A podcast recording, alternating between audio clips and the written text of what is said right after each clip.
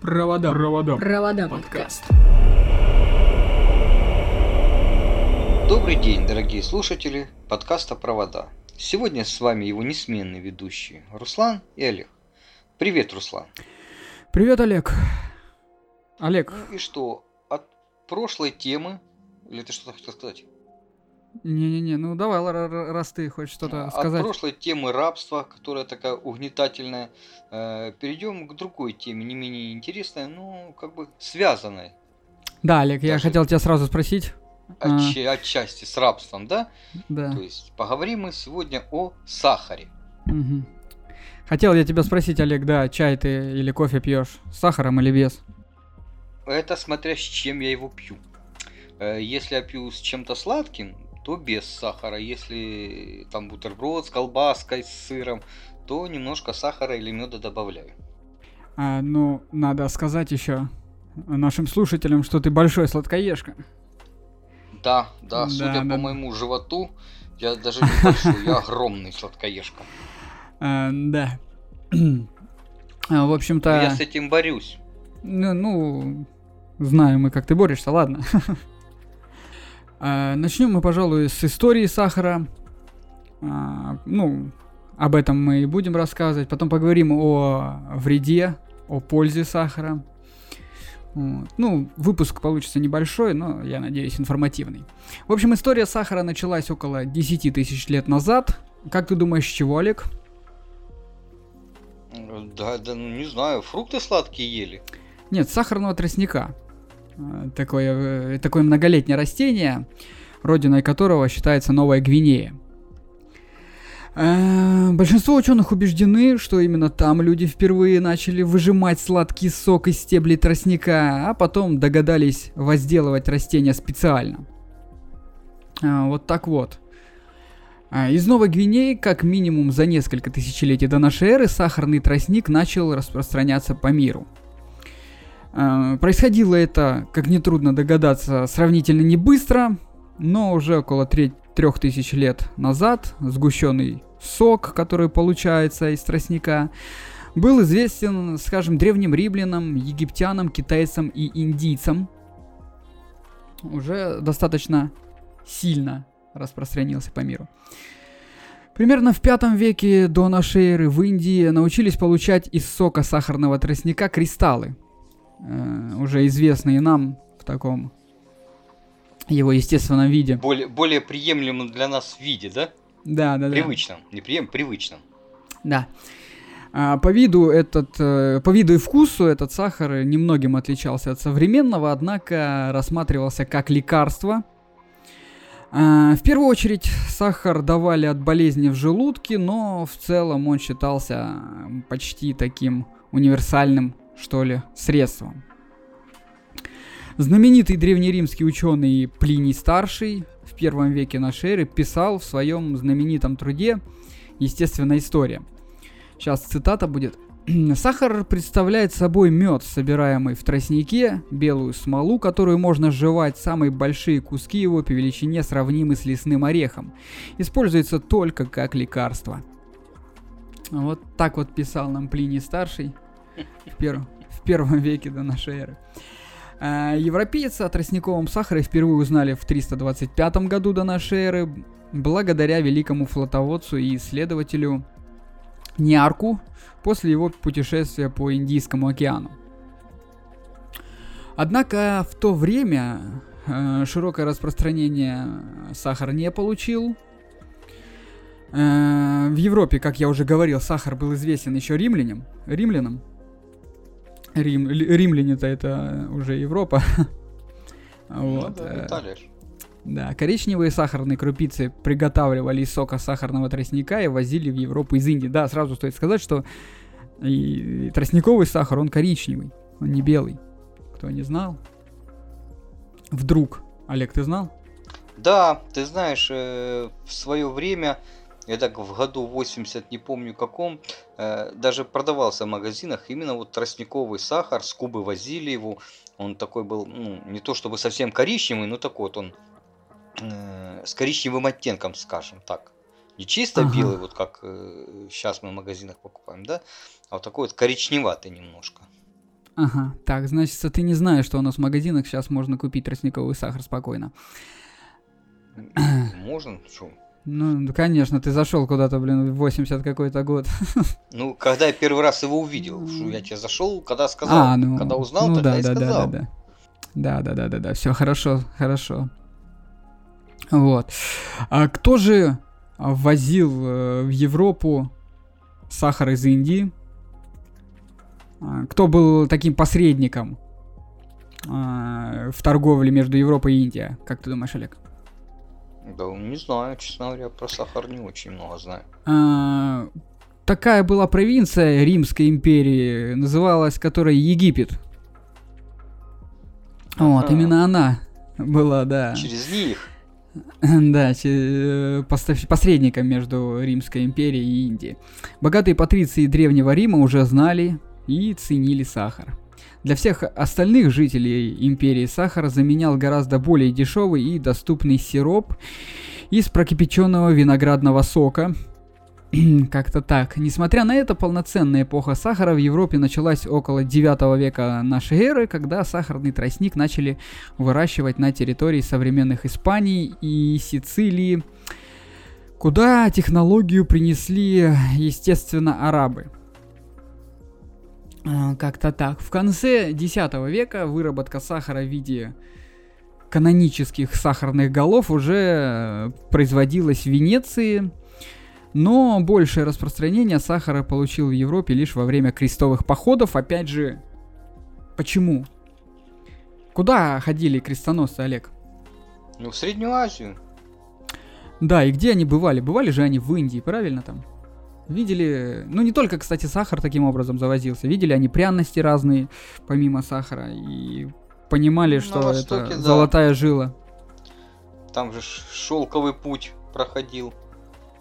Как раз через Да. Среднюю Азию. Кстати, вот мы когда про Колумба говорили, Колумба же была именно эта идея, эта цель, чтобы добраться до Индии кратчайшим. Да, и возить Путём. пряности. Вот. Потом э, Васко да Гама тоже обогнул э, Африку и тоже э, плыл до Индии. Вот, все они а, пытались завести, ну, пытались стать богатыми, давай скажем так, потому что Хотели заработать. кратчайший, да, Да. кратчайший пу- путь в Индию, если бы кто нашел, тот бы стал безмерно богат. А, вот.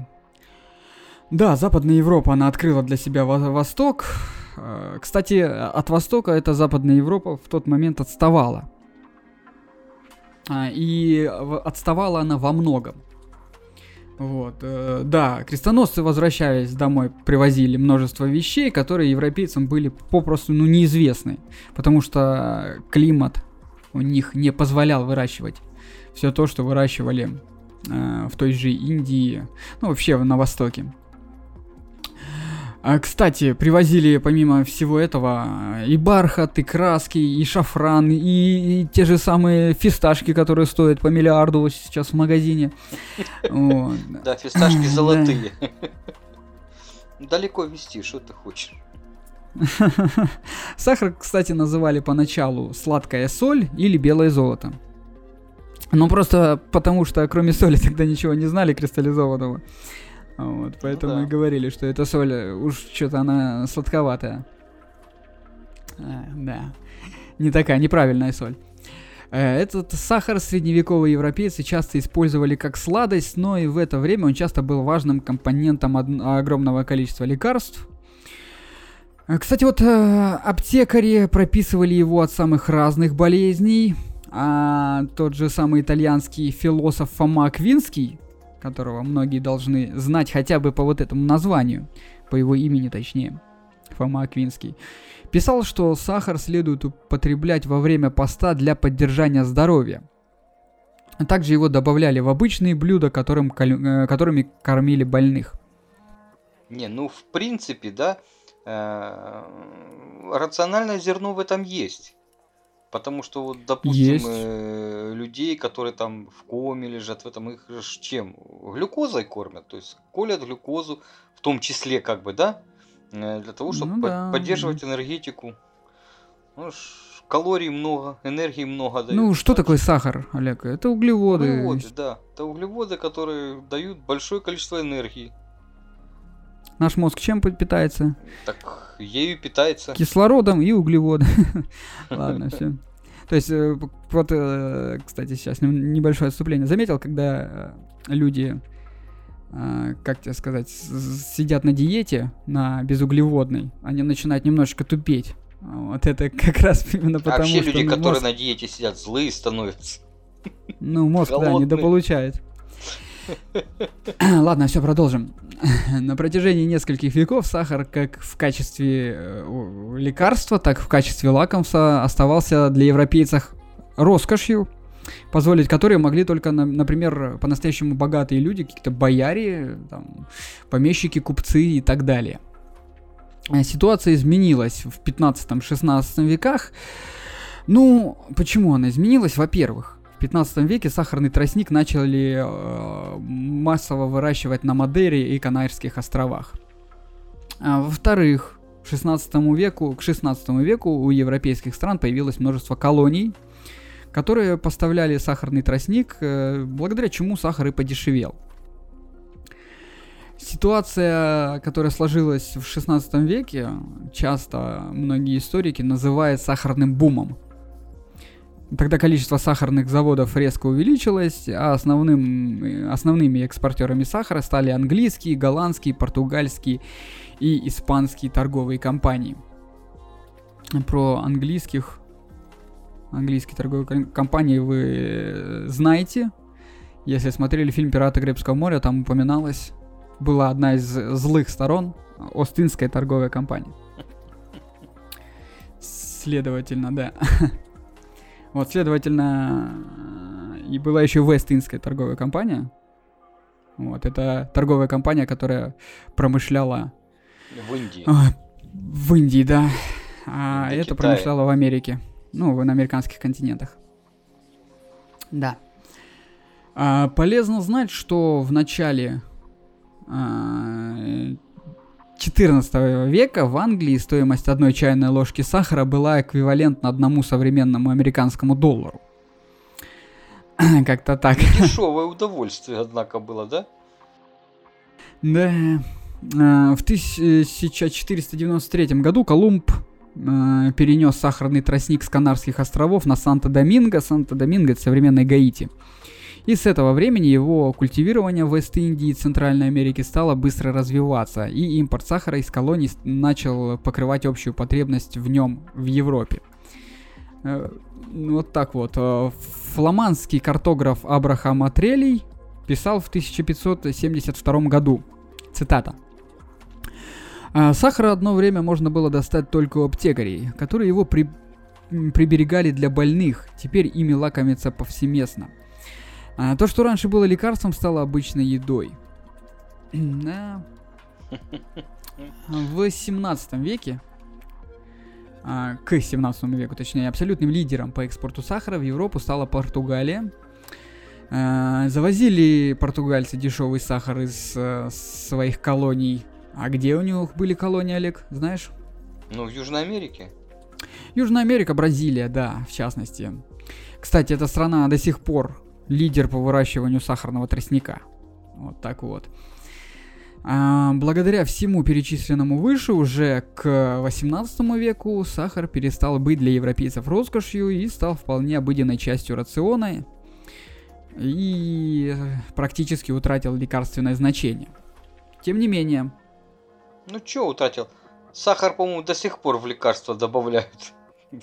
В том или ином виде все сиропы вот эти подслаженные, все, все, все, это ж оттуда. Да. да, давай не будем забывать, что сахар это скорее всего как а, дополнительные выступают. Не, я, То есть да, как, как смягчение, но тем не менее смягчение вкуса.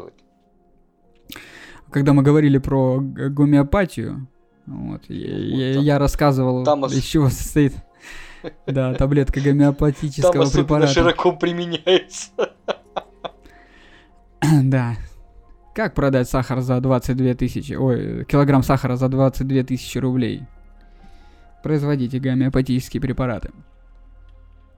Да, мы, конечно, э, отвлеклись. Э, тем не менее, сахар еще долго, вплоть до 19 века, оставался предметом роскоши. Большая часть сахара, потребляемая в современном мире, производится из сахарного тростника, кстати. Вот вы привыкли кушать сахар из свеклы, но не понимаете, что его э, меньше всего. Ситуация, которая сложилась во время сахарного бума, устраивала далеко не всех поскольку сырье для производства сахара и сам сахар в основном поступали из колоний. Э, пытаясь удешевить продукты, снизить зависимость от поставок, европейцы пытались найти смену тростнику. Э, первый эксперименты с получением сахаром из свеклы в 1747 году провел немецкий ученый Андреас Марграф. Он опубликовал в мемуарах Берлинской академии наук свои наблюдения о возможности извлекать сахар из корнеплодов свекловицы, так называемые бета-альбы. А, он указал даже порядок работы, который в существенных чертах сохранился и до настоящего времени, между прочим.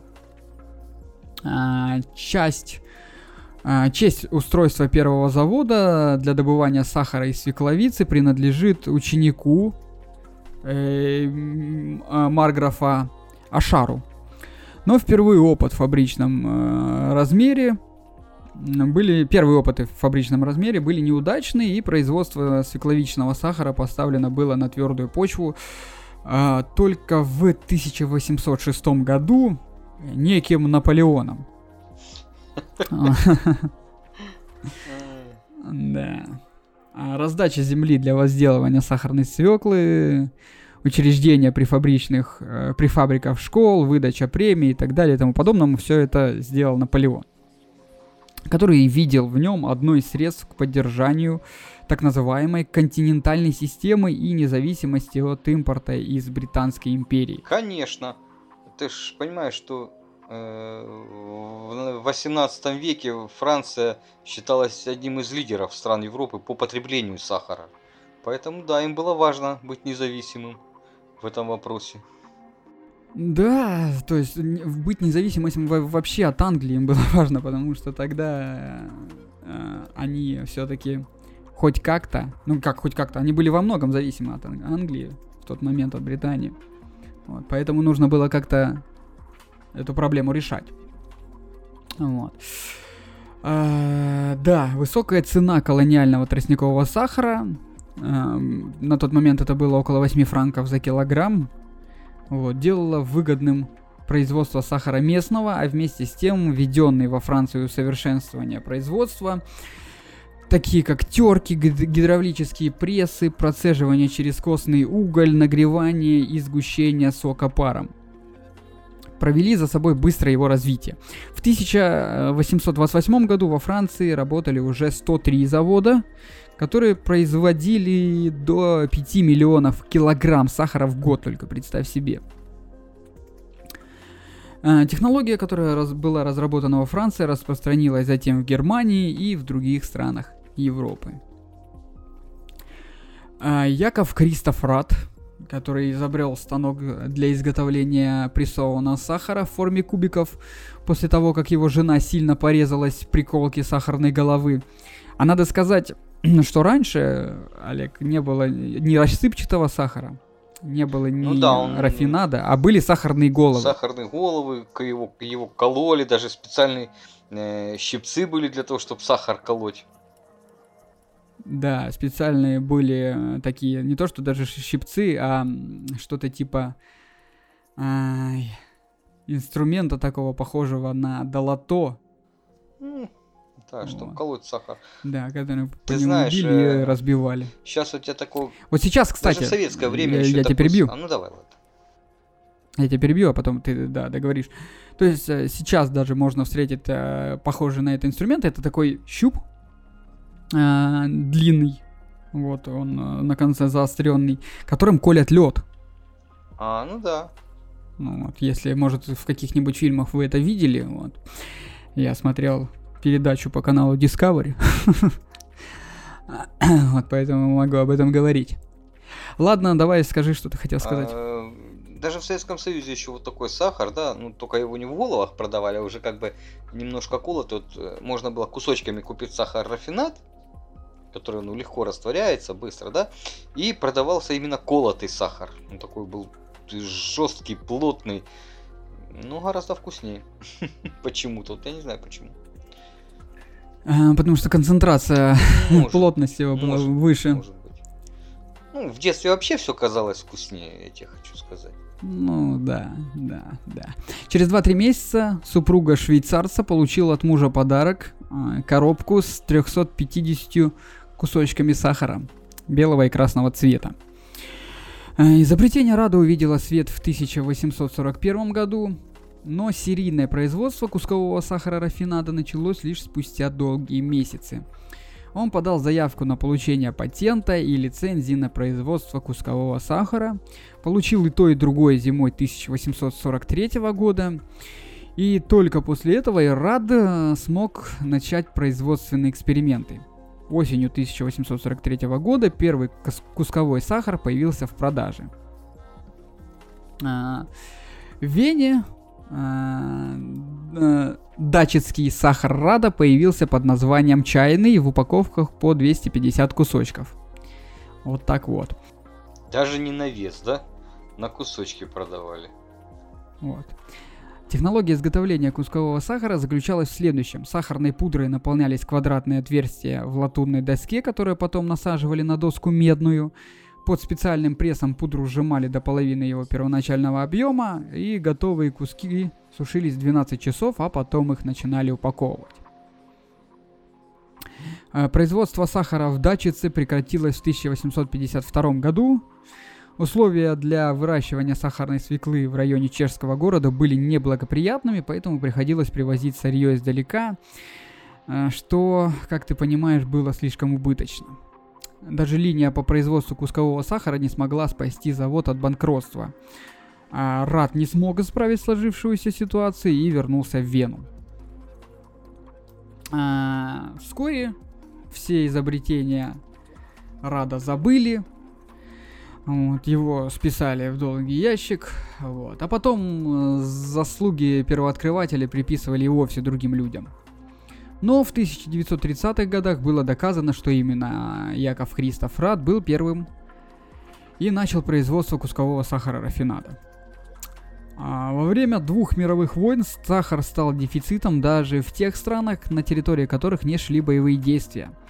Например, в США, чья территория не была затронута Первой мировой, в 1918 году выпускали агитационные плакаты с призывом экономить сахар и, и использовать вместо него искусственные подсластители. Э, во время Второй мировой войны объем э, международной торговли резко сократился, а ежегодное производство сахара упало на 10 миллионов тонн. Также в дефиците оказалось то, э, что на дефиците сказалось то, что сахар активно использовали в военных и смежных целях, для чего, Олег, как ты думаешь? А, взрывчатку там ну, да? использовали как компонент взрывчатки. Да, как компонент взрывчатки и для производства синтетического каучука. А, вот так вот. Лишь после Второй мировой Сахар перестал быть дефицитом и подешевел до исторического минимума, став доступным любому, любому человеку в любой стране мира. В это же время врачи впервые всерьез задумались о том, какое влияние сахар оказывает на здоровье человека. И в начале 70-х годов британский диетолог и ученый Джон Юткин пришел к выводу, что чрезмерное употребление сахара приводит к проблемам со здоровьем. В 1972 он опубликовал знаменитую книгу «Чистый, белый и смертельный». Она породила длительную дискуссию о том, насколько вредны жиры и сахара. В начале 1980-х было опубликовано еще несколько, несколько знаковых книг о сахаре, после чего ученые заговорили о нем еще больше. Именно тогда некоторые компании начали выпускать продукты с пониженным содержанием сахара или без него вообще. Например, легендарная Диет Кок появилась на прилавках в магазинах в 1982 году. Э, история сахара на территории современной России начинается примерно в 11-12 веках. Когда сахар завезли впервые, он был доступен только знати. Первая в России сахарная палата была открыта Петром I в начале 18 э, века, и сырье для сахара ввозилось из-за границы. В 1809 году стало налаживаться производство сахара из отечественного сырья. Какое сырье это было? Сахарная свекла. Да. Что еще мы могли выращивать? В 1799 году профессор фармацевтической химии и фармации Московского университета Иоганн Иаков э, Биндгейм разработал способ получения сахара из белой свеклы и предложил план строительства сахарных заводов. Описав основные составляющие сахарного производства в своей статье «Опыты и наблюдения о домашнем приготовлении сахару в России», э, а особливо из свекловицы. В 1799-801 годах э, Яков Степанович Есипов разработал технологию получения сахара из свеклы в промышленных условиях, впервые используя способ очистки свекловичного сока известью, применяемый и по настоящее время. Первый завод в России для добывания свекловичного сока, главным образом для переработки в спирт, основан компаньонами генерал-майором э, Бланкенгелем и Есиповым в, 1900, э, в 1802 году в Тульской губернии. Затем сахарный завод был устроен Мальцевым в 1809 году. Э, дальнейшее развитие русского свеклосахарного производства многим, многим обязано семье графов Бобринских. В 1897 году в России работали 236 заводов производительностью до 45 миллион пудов в год. Это при том, что пуд это 100 килограмм. Да. Знаешь, какие объемы? Огромные, огромные. Да. А коричневый сахар это тростниковый нерафинированный сахар. Вот этот темный тростниковый сахар имеет более темный цвет и более сильный аромат патоки, чем светлый. А, иногда коричневый сахар называют чайный или кофейный. Э, производителями и э, продавцами коричневый сахар позиционируется как элитный и дорогой, экологически чистый деликатесный продукт. Но диетологи отмечают, что неочищенный сахар может содержать нежелательные примеси и даже вредные примеси и имеет примерно такую же калорийность. Так что никакой там диетической ценности в этом сахаре нет, не верьте никому. Э, визуально коричневым сахаром также является измельченный утфель. Э, утфель это промежуточный продукт при производстве сахара который производил, производится из сахарной свеклы или тростника. Имеет сладкий вкус и сильно выраженный аромат патоки или мелассы. На рынке также встречаются подделки коричневого сахара. Ему могут изготавливать из рафинированного, примешивая к нему коричневый краситель. В странах производителей тростникового сахара производство таких подделок не имеет экономического смысла. В России и в ряде других стран подделки производятся из относительной дороговизны тростникового сахара. Также помимо тростникового сахара существует еще один вид сахара, который, ну не один еще, еще много, но существует такой кленовый сахар. Слышал что-то о таком? Нет, кленовый сироп слышал, как бы варят там что-то. Ну, так вот, э, традиционный сахар э, для так называемых восточных провинций Канады, который добывается с 17 столетия из сока сахарного клена, для чего стволы в феврале и в марте просверливают, и иногда, и тогда из отверстий начинает вытекать сок, который содержит до 3% сахара. Это как у нас а. березовый собирают, а они там кленовый так сок собирают, да? Да, кленовый сок, потом э, из, из э, какого-то варят кленовый сироп, из какого-то кленовый сахар. Вот так вот. Течение сока продолжается несколько недель, так что из каждого дерева его получается большое количество. Сок выпаривают, получают так называемый кленовый сироп, о котором я уже говорил, а затем из сиропа добывают сахар. А с каждого дерева добавляют, э, добывают примерно от 3 а, до 6 футов, фунтов. Он употребляется местами местным... А, фунты. Сколько фунта, Олег, ты знаешь? Там 400 с чем-то грамм, по-моему, один фунт. Не, а не 330? А, э, не помню. 400 с чем-то, по-моему, сейчас я точно скажу. Сейчас глянем. Даже самому стало интересно. Фунт. Так, фунт э, это у нас... Да, 0,456. Да, да, да, 0,456. Не, ну да, 454. А, да.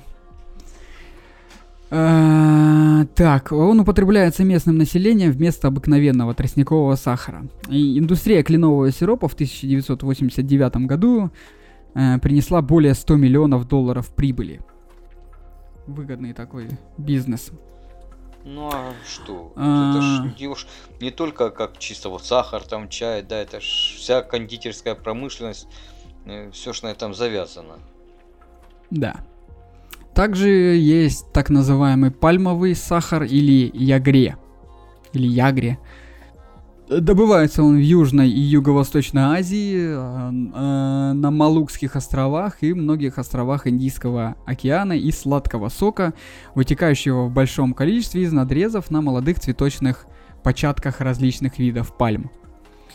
В Индии, на Карамандельском берегу, на Мальдивских и Малукских островах, а отчасти и на Шри-Ланке. Его получают главным образом из сока кокосовой пальмы, так называемый кокосовый сахар – а одна кокосовая пальма в состоянии дать в год более 250 кг сока, который содержит до 20% сахарозы. И при умелом использовании, не нанося деревья, деревьям значительный вред, можно получать хорошие выходы сока в течение многих лет. Сахар, получаемый из пальмового сока, выпари... Э, выпариванием формируется в скорлупах кокосовых орехов и в виде круглых караваев а, поступает на рынок. Потребляют его преимущественно, преимущественно в той же местности, где и производят. Добывают пальмовый сахар также из финиковой пальмы, а, агенги и других пальм. Ну, в общем-то, из пальм. В принципе. И масло из пальмы, сахар из пальм. Слушай, какой трава какая интересная. Все из них добывается. А, да. Пальмовое масло, конечно, хорошая вещь. Это я, если что, шучу. Пальмовое масло вообще не, не вздумайте есть. А, сахар также есть а, сорговый. А, добавление сахара из стеблей сорго сахарного практиковалось еще с глубокой древности в Китае. Позднее получило распространение в северных штатах США во время гражданской войны, когда подвоз тростникового сахара по морю блокировался Англией. Но сорговый сахар не получил широкого распространения, так как сорга не оправдывала возлагаемых ожиданий, как удобный сырьевой материал для добычи сахара. Объясняется это тем, что хотя сорговый сахар весьма богат сахарозой, извлечение из него последней в чистом виде сопряжено со значительными трудностями. Трудностями ввиду большого содержания в соке минеральных солей, а, камедообразных веществ и инвертированного сахара – Вследствие этого выход чистого кристаллического сахара весьма мал. Для извлечения сахара из сорга применяют, между прочим, и диффю... диффу... диффузионный способ. А, сорговая резко содержит 5-11% обыкновенного и от 1 до 9 инвертированного сахара. Состав одного утфиля, э, например, был следующим сахарозы 53,5%, инвертированного сахара 13,6%, органических веществ, это не сахара, 5,1%, золы 4,7% и воды 23,1%. Гораздо большую выгоду сорга приносит винокурение. А, однако культура сорга для получения сахара сохраняет свой сельскохозяйственный потенциал, поскольку сорга может возделываться в засушливых районах, где выращивание прочих сахарных культур либо невозможно, либо невыгодно. Также сахарная сорга не требует специальных машин и особых приемов возделывания. Для, не, для его культивирования пригодны те же методы и механизмы, которые используются, например, для маиса, для кукурузы, чтобы было понятнее. Эм, долгое время потребления сахара и внутривенное введение концентрированных растворов глюкозы считалось эффективным средством при различных заболеваниях сердечно-сосудистой, нервной и пищеварительной систем. Но вот в последние годы диетологи склоняются в необходимости ограничения употребления этого продукта. Предполагается, что в пожилом возрасте избыточное потребление сахара способствует нарушению жирового обмена, приводит э, к увеличению концентрации холестерина и глюкозы в крови, вносит э, дезорганизацию функций клеток. Так что, Олег, давай-ка ты переставай это делать. Да я и так себя ограничиваю. Хожу мимо конфеты, слюной давлюсь. Ну, не ем. Худеть надо. Да-да-да. Тебе да. На повышение в крови холестерина влияет характер принимаемых с пищей иных сахаров. Наиболее активна в этом отношении лактоза, по сравнению с сахарозой, которая в свою очередь больше способствует гиперхлорестинизации, ой, гиперхолестеринии, чем глюкоза. Увеличение концентрации глюкозы в крови, изменяя проницаемость стенки артерий, создает благоприятные условия для отложения в ней липидов и повышает склеивание тромбоцитов. Склеивание, склеивание тромбоцитов может привести к внезапной а, закупорке сосуда, так, образованию так называемого тромба, что в свою очередь может привести к смерти. Да. Так что аккуратнее там будьте. Много сахара не ешьте. Если вы уже пожилого возраста. Да, не случайно диетологи рекомендуют, чтобы в рационе питания пожилых людей, особенно имеющих склонность к тучности, количество сахара не превышало 15% от общего суточного количества углеводов. Кушайте гречку. Э, кардиологи утверждают, что в результате повышения калорийности питания за счет сахара у людей, не занимающихся физическим трудом, создаются условия для избыточной массы тела и быстрого развития такой болезни, как атеросклероз. Вот. Да, потребление в излишке а, потребляемые в излишке легкоусвояемые, но усвоенные, э, неусвоенные углеводы попадают из кишечника в кровосток и разжижают, и раздражают, а если это повторяется часто, то могут нарушить секрецию инсулина поджелудочной железой, а что может привести к развитию сахарного диабета. В нормальных условиях гормон поджелудочной железы Инсулин выполняет в организме функции регулятора углеводного обмена. Благодаря инсулину глюкоза преобразуется э, в печени и в мышцах в полисахарид, гликоген, а часть глюкозы превращается в жир. Потребность организма в углеводах в среднем возрасте э, составляет 400-500 граммов в сутки, а в пожилом на 100 граммов меньше, то есть 300-400 граммов в сутки. Следует учитывать, что углеводы это не только сахар, они также содержатся в меде, фруктах, мучных продуктах, крупах. Так называемые простые сахара – это тростниковый, свекловичный, виноградный, легко растворимый в воде и быстро всасываются в кровь. Для замедления перехода глюкозы из крови в ткань рекомендуется заменять рафинированные углеводы, сладости, кондитерские изделия и прочие полисахаридами. Например, крахмалом. Так что, Олег, бери ложечку и кушай крахмальчик. А, исследователи из University of Bath выяснили, что люди, употреблявшие чрезмерное количество сахара, имеют повышенный риск появления симптомов болезни Альги- Альцгеймера, о которой мы уже говорили, ученые установили четкую связь между уровнем сахара в крови и дегенеративным неврологическим заболеванием, так как переизбыток глюкозы нарушает выработку фермента, который способствует предотвращению заболевания на ранней стадии. К такому выводу ученые пришли после изучения образцов ткани мозга у людей, э, страдающих болезнью Альцгеймера. А, вот так вот. Да, болезнь Альцгеймера это такая сложная это штука. вообще тяжелейшая болезнь. Ну, руки, ноги, голова. Да. Вместо сахара можно использовать много чего. А, продукты, которые содержат фруктозу, это фрукты, например, мед. А, они содержат не только фруктозу, но и глюкозу, кстати. В клетках печени фруктоза фосфорилируется, а затем расщепляется на триозы, которые либо используют для синтеза жирных кислот, что может приводить к ожирению, а также к повышению уровня жиров, а, что в свою очередь повышает риск атеросклероза, или используется для синтеза гликогена, частично также превращается в глюкозу. Вот. Фрукты и ягоды особенно полезны благодаря содержанию в них витаминов, органических кислот и минеральных солей.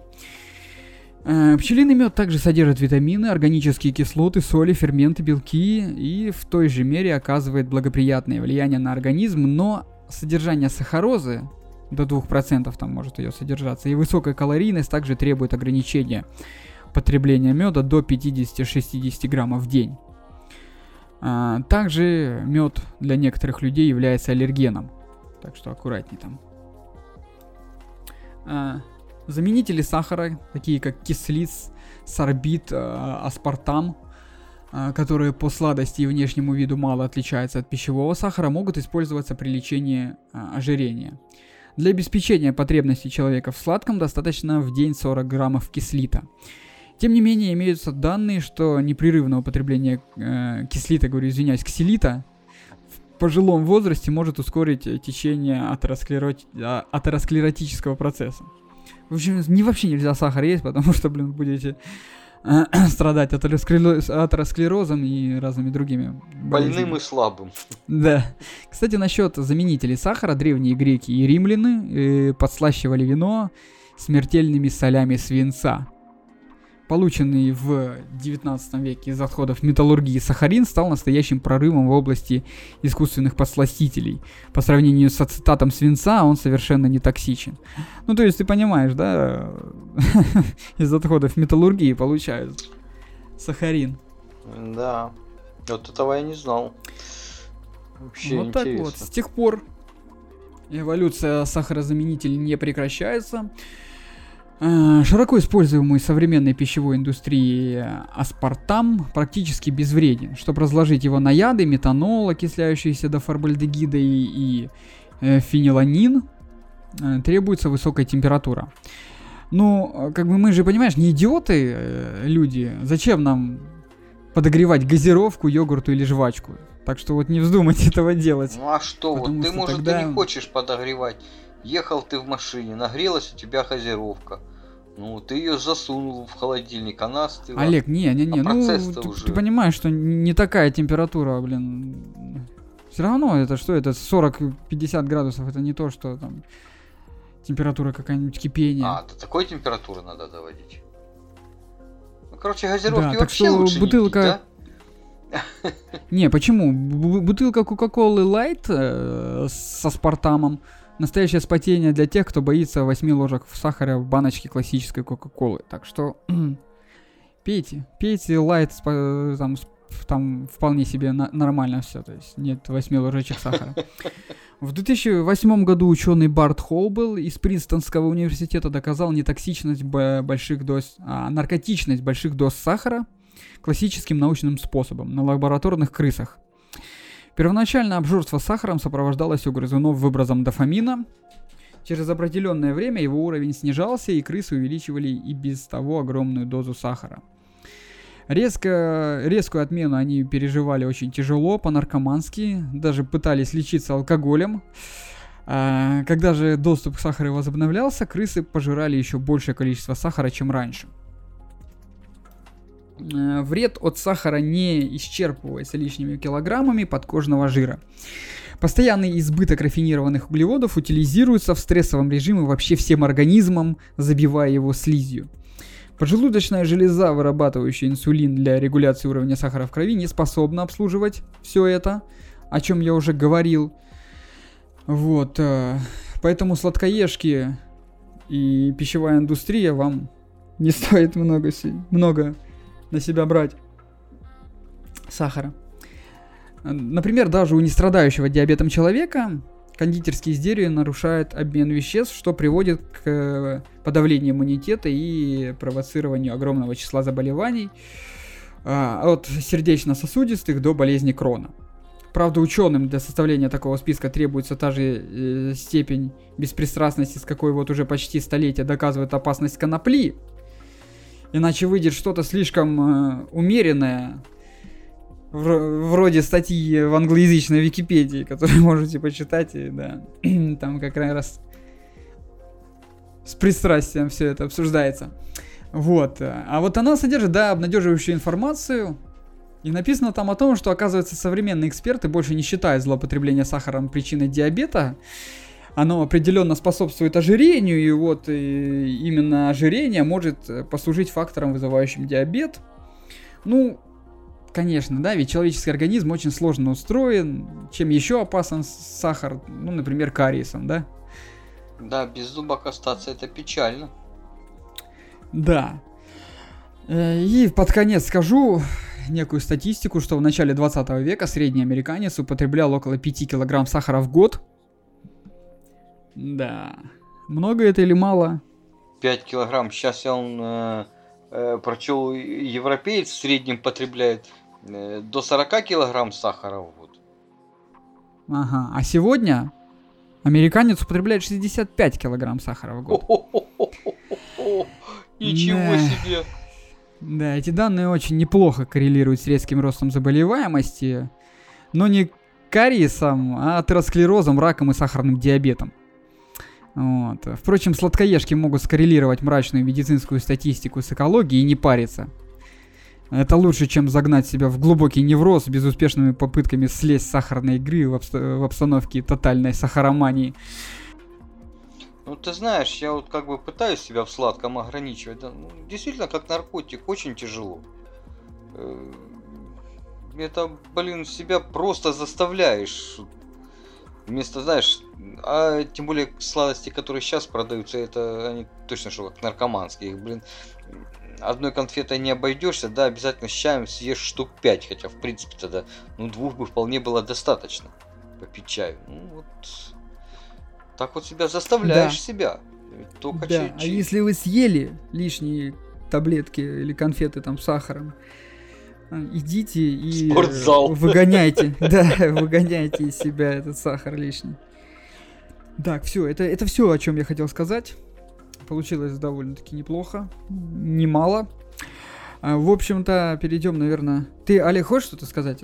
Да нет, все, что мог я сказать по сахару, я сказал. Да, давай, организационные моменты наши. Да, организационные моменты. У нас есть группа ВКонтакте, vk.com slash провода, нижнее подчеркивание подкаст, там есть все наши подкасты. А, они выходят там своевременно. Посты, также мы там иногда статьи, я иногда статьи выпускаю. Это такая текстовая версия подкаста, поэтому можете почитать. А, что еще? Еще мы есть э, на Spotify, на CastBox, на Анкоре, на Google Подкаст, на Apple Подкаст, на Яндекс Музыки и вообще много где. Все ссылки есть в обсуждениях в группе ВКонтакте. Если перейдете, можете увидеть.